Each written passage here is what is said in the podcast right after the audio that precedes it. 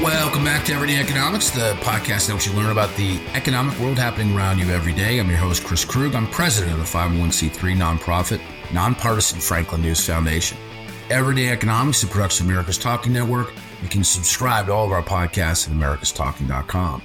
To support Everyday Economics, please make a tax deductible charitable contribution by clicking the link in the show description. We are recording this episode on Wednesday, November 22nd, and joining me as always, my friend and colleague, inaugural Benjamin Franklin Award winner, Dr. Orphe Divounguy, PhD economist. Dr. O, welcome back.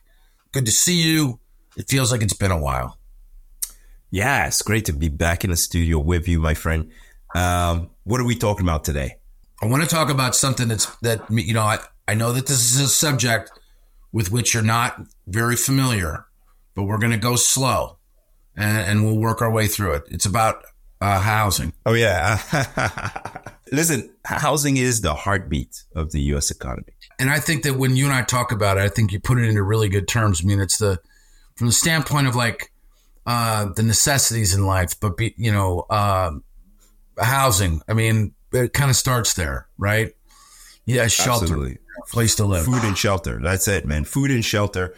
Can't get around it. You need it, and so we need to work to solve the housing affordability crisis in this country.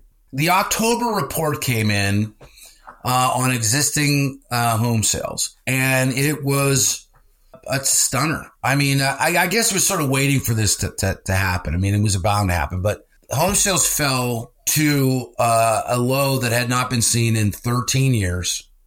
But prices went up, which is kind of interesting. So, pulling this out, and this is Diane Olick, uh, her story from CNBC. The story was yeah. published on and, and she does a good job.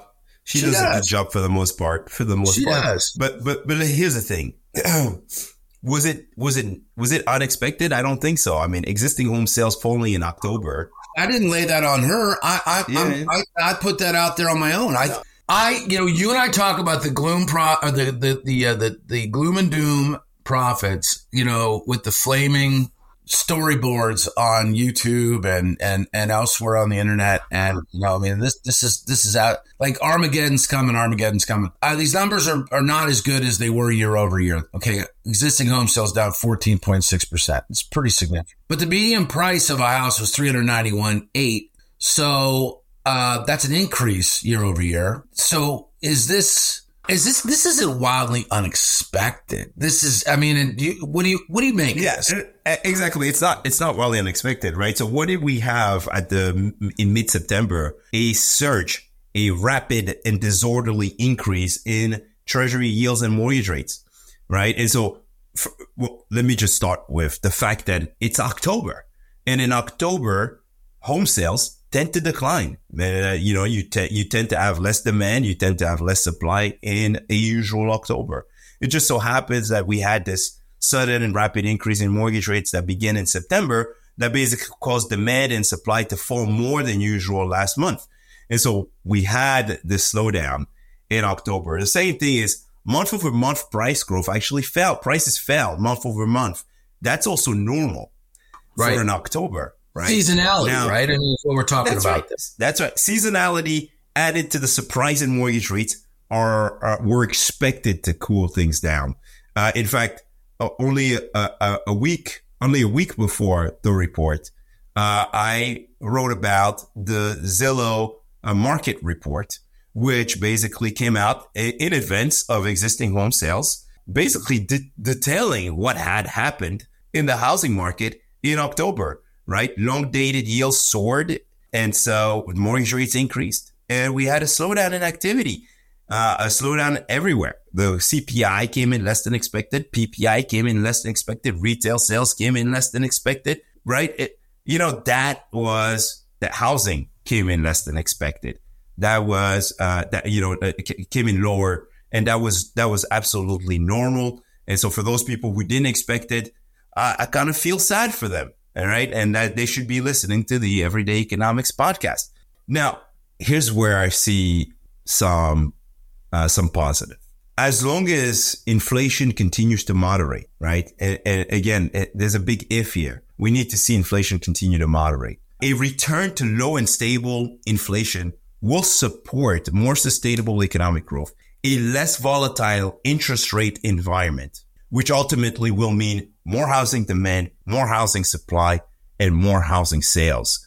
And so that's what we're aiming for here. We want to see inflation continue to, to, to moderate so that we see less reactions, less crazy reactions by the bond market to every single piece of economic news uh, that's coming out. I think it's it's not so much the level itself, the rate level itself, but it's the rate volatility, the highly uncertain and rapidly changing macroeconomic conditions that are causing, that are playing a huge role in keeping existing homeowners and prospective buyers on the sidelines. Uh, and, and, that's kind of that's kind of the way I view things. Uh, and we've seen this. We saw it last year. You know, you see this volatility, people step back. Uh, we're seeing it again this year, right? And, and, and, so that's that's what's that's what's happening in that in a housing market and how rates are impacting the market. Well, let me ask you about new housing starts because I mean that data came out as well, right? That came out at the end of last week. We're we're taping this on the twenty second. I want to say that the census let uh, this the, this new construction report out um, Friday morning. Um, 1.487 million uh, building permits, 1.372 million housing starts. It appears to me, reading from the executive summary here, that it's a it's a point, a 1.1 percent above the revised September rate, or the the so 4.4 percent, so almost four and a half percent below the October 22 rate. So we're up over the previous month in terms of starts. We're down year over year, October to October. Is that is that surprising to you, or or is that is that reactive? And what's totally? Your, what's I think I think I think the census numbers will probably be revised downward. Um, so so so yes, builders are still building. Yes, yes, it, yes, it is true that builders are still building. Builders have a ton of homes under construction right now and and homes that are still that are finished and coming on the market, uh, and they have to move all that inventory, and and to think that they will start new projects uh, at a time where they still have a lot of homes on the market, a lot of homes to complete, is a little bit at it. Also, when mortgages have increased and builder confidence is slowing, is is is falling, is a little bit crazy. I think those numbers will be revised downward uh, the Census Bureau numbers, they always, if you look at their press release, they always say, look, uh, there's a lot of uncertainty around these estimates. They could be revised plus or minus eight to twelve percent, whatever the number was this time this time around. And so I think I think as long as you have a ton of units under construction, you have units that are currently on the market for sale, newly built homes, and I, until that inventory clears, and in an environment where demand has slowed because of the time of the year and mortgage rates, in that environment, I don't expect builders to be building even more units, just to be starting units. Uh, I expect those numbers to be revised downwards. Now, of course, as rate volatility kind of uh, abates, we're probably going to start to see a ton of demand uh, come back and uh, and builders will probably be uh, having to uh, will probably be you know starting units again, right? We saw the increase in housing starts in the spring of this year. Those units are being built or under construction. It's likely that as builders see their inventory moving faster because rate volatility abates, they will start uh, building again, right? Uh, but as for this housing starts number, I think I think it's it's beautiful. It's positive to see that uh, that builders are hanging tough, but I think that there'll likely be a downward revision here uh, to those numbers, and that those numbers got to overstate uh, new uh, building activity.